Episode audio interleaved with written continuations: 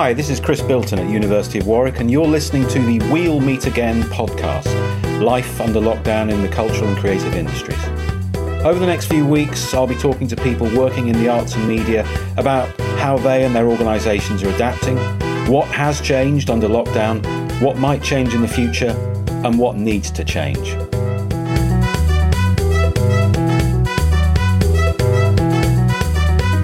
It's Wednesday, the 22nd of July, and in this episode, I'm talking to Lisa Harewood, a freelance producer, filmmaker, and multimedia storyteller working in the UK and in the Caribbean.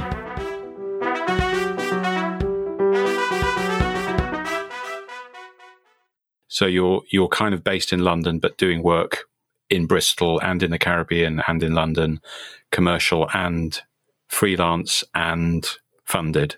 Yeah, so I'm a resident at Pervasive Media Studio. So um, I have in common with everybody else in the studio. Most people in the studio are prototyping or developing something new and interesting, um, and have a creative practice that has to sit alongside other work that makes money.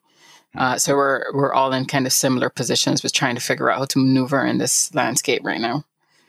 And and looking at the the what the government's doing at the moment with obviously furloughing and and the the big package of support for the arts.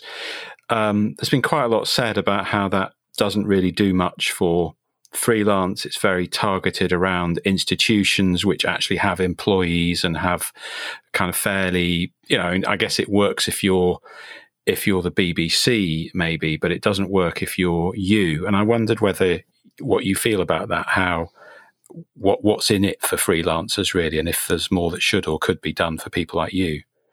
Um, there, I mean, there was a provision. Um, the self-employed provision did cover me, so I was able to get one of those um, first grants, and and I should still be eligible for the second grant uh, in September. Um, but there are many, many people who've kind of fallen through the the, the gaps. I actually found out that there's a there's a community interest company that was started called uh, Excluded um, because there are about 3 million people who aren't covered. Mm-hmm. And of those 3 million people, I would think a lot of people in film and broadcast would kind of fall into that because if you're freelance, uh, PAYE, but not yeah self employed, if you're a limited company director. And when I worked in production management at the BBC, a lot of the people that we were contracting uh, on the craft side, so sound recordists, cameramen, you know, were being paid through limited limited companies. And it's kind of a double blow because a lot of those people had previously been employees of the BBC and, and other um, production companies. And then there were a raft of sort of layoffs. And then they were encouraged to set up limited companies so they could be hired in as freelancers. If you are self employed, you have to be earning uh, profits of less than 50,000. Um, yeah. So that cuts out a lot of people. Um, and if you were a new starter, you, so you couldn't be furloughed if you were a new starter or if your contract had expired just before. And, you know, in production, things kind of go quiet in the winter. And, you know, March is kind of the time where things start to ramp up again. So a lot of people were in that place of having uh, lined up work for the rest of the year. Yeah. You know, by March, and yeah. all of that went away, but they weren't actually contracted to anybody officially yet, or they had just started. Yeah, sure, and it's and it, as you say, it's something that's been the direction of travel for well for a long time, for twenty years or more. But but it, it's something that people have been encouraged to do to set up in as a as a, a small business to have the work contracted out to them rather than being employed formally. You've always made a virtue of of being a, a multi project person doing lots of different projects. I remember you uh, advocating that to the students when you came about, mm. gosh, might be 10 years ago now or something, you know, zigging and way, zagging, way doing different things. it probably was. I know. I terrible. I just. It was two. Of... It was two thousand and three. So wow, yeah, seventeen really? years ago now. Yeah. Okay. Well, even seventeen years ago, you were doing. You were saying, "Look, let's do lots of different projects. Mm. Let's do lots of different things. Let's kind of." Um, uh, you know, let's not think about a career in as as a filmmaker or a, a career mm. as a, a, whatever. You know, actually, you get you you have lots of projects, and and I was thinking, you know, before I, before we started this conversation, I was thinking, well, that must leave you quite vulnerable. But in mm. a way, what what seems it seems like in some ways that's been a strength for you. Mm. Yeah, even before um, coronavirus. I mean, I think my perspective comes from the fact that I obviously was working primarily in the Caribbean. So I'm in a market where there's not a lot of film work or not not a lot of television work, and so I couldn't just uh, identify the one thing and say that's what I'm going to do. I wouldn't be able to eat. So we have to sort of be a jack of all trades in order to build a career in a place where there's not a lot of creative industries and creative industry support. Mm. So coming back here, I moved back here uh, four years ago this year, and for me, it was just natural to keep doing all of those things. Um, lots of people that I know are do the same thing. Um, I think at my end of of the earning scale, you kind of have to, and also because I moved here and ha- and I do have this sort of patchwork CV. People don't quite know what to do with me.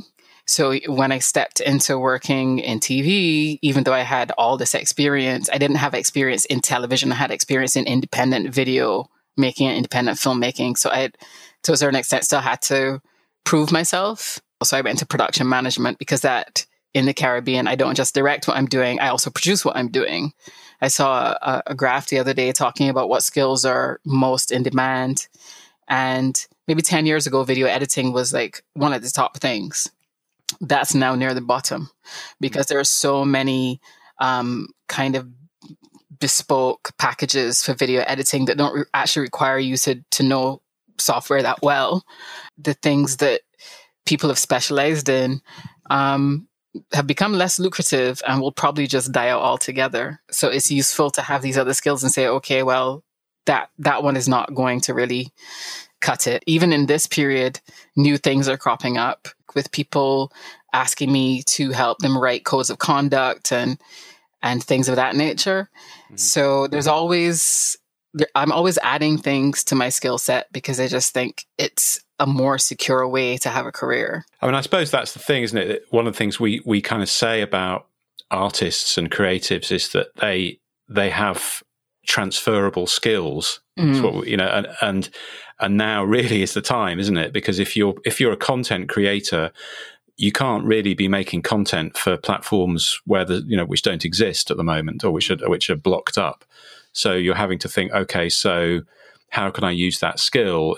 In your case, I guess storytelling or facilitating production, which previously you might have been applying to making your own content. Now you're helping other people to communicate, do whatever they need to do. Mm.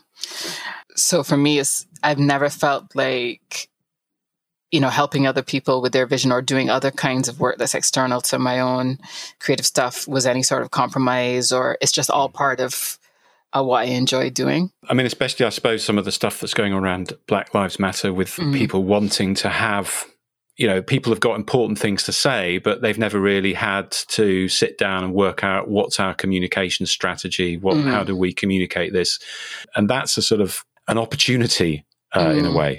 Um, it's weird to call it that, but it is, and it, but it is interesting because you know, by virtue of being black, it doesn't make me an expert on diversity and inclusion.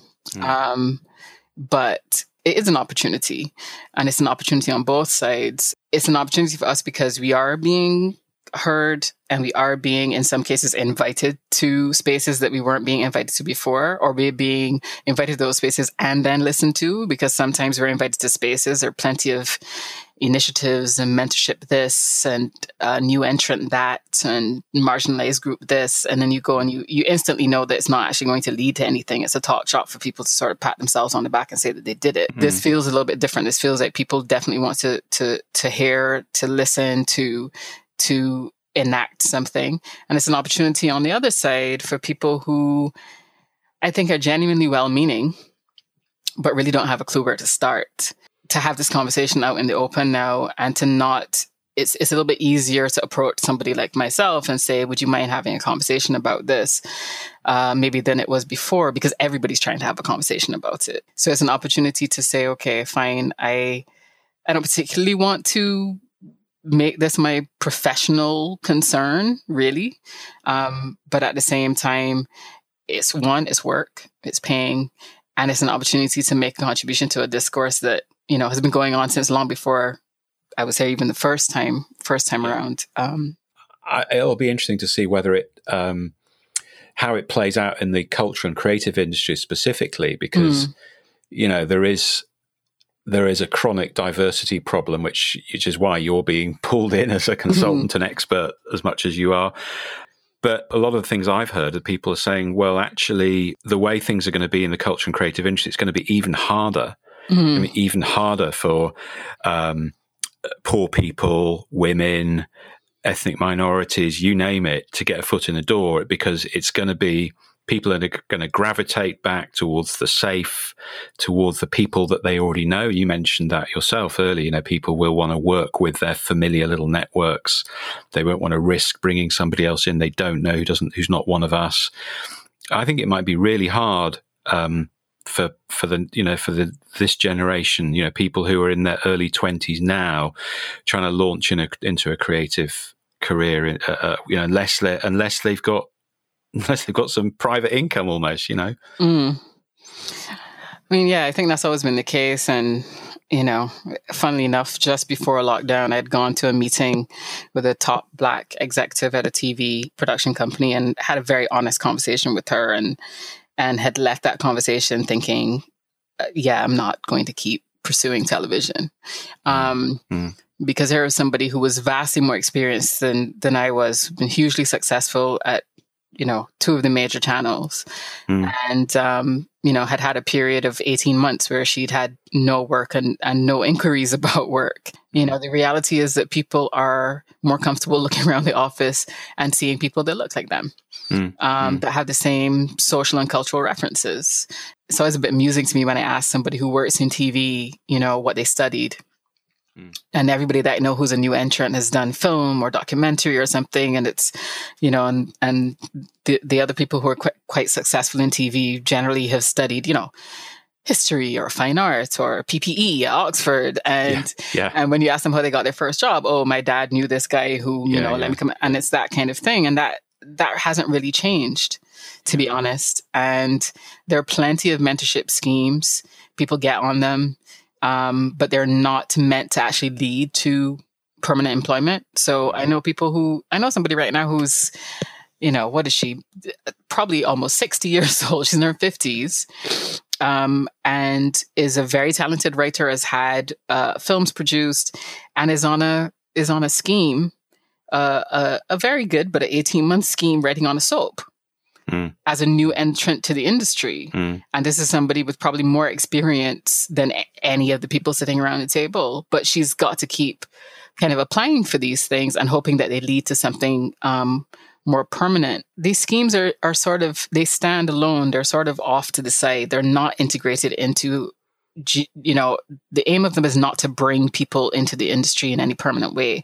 The aim is to say we trained X number of BAME people um, it, they're they're not making space in the industry uh, for people who don't have those connections. Yeah, it's really hard, isn't it? I mean, it, I mean, as you say, those the schemes like bursaries and mentorship schemes, all the rest of them, just they just cherry pick an individual for a short time, but the actual stru- all the structure around it remains exactly the same. Mm. And the worry is that that uh, that the it's, it's partly going to be economics as well. There are just going to be fewer jobs, mm. fewer opportunities, fewer fewer con- less content being made mm-hmm. um, for people to graduate into and and you know develop and build a career within.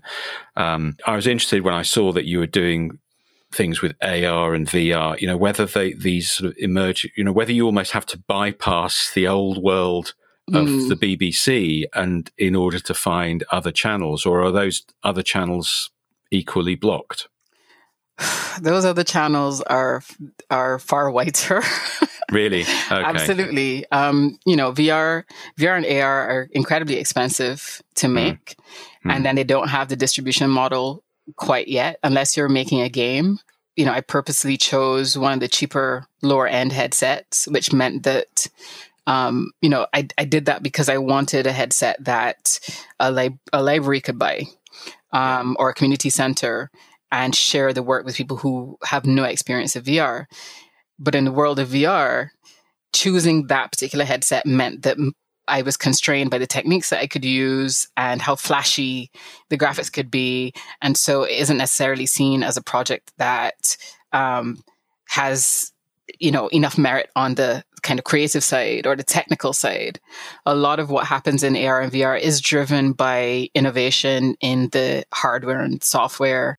You know, it's it's a world where you get a lot of um, you get a lot of projects that are about marginalized people but are not being made by marginalized people mm. so because they're documentaries and this is i mean this is common across film as well you have you have these kind of interesting stories about triumphing against you know all the odds or about um, terrible injustices and they're stories from marginalized people from the global south um, but the people who have the resources to make those stories are not from there so i don't think that those worlds uh, provide a, a, a kind of end run around a broadcast entity, for example. Sure. I suppose you sort of look around, you think, well, where is the where is the kind of DIY, lo-fi, punk aesthetic? Just mm. you know, get the work out there. Where where is it happening? Because even things like streaming mm. live streams. You know, unless you've got a really good gear, which is really expensive and who can afford it, mm. then you're not really going to progress very far there either. And so even something that should be, you, you do something lo-fi to make it more accessible, but then people turn around and say, well, yeah, but the quality isn't quite as good as the, the you know, if you'd done this with a, with an Oculus Rift, it would have been way cooler and you could have done mm. this and this. Um, so technology is not really the savior here, it seems it's just interesting to me that the ways in which people make money online don't really have a lot to do with um, the kind of creative output that we thought was going to take off online. You know, I I made a short film in 2013 and then made it freely available online six months later. And that film shows somewhere around the world, like every month or something. Um, and sometimes I get paid for it and sometimes I don't. But if you're actually trying to make a living off of that model, it's incredibly difficult because you really have got to have a following. And it used to be that if you got 15,000 views on something, you'd be like, oh my God, this is amazing. But 15,000 mm. views is nothing now. Sure. When somebody can film themselves unboxing a vacuum cleaner and get 4 million views. Yeah.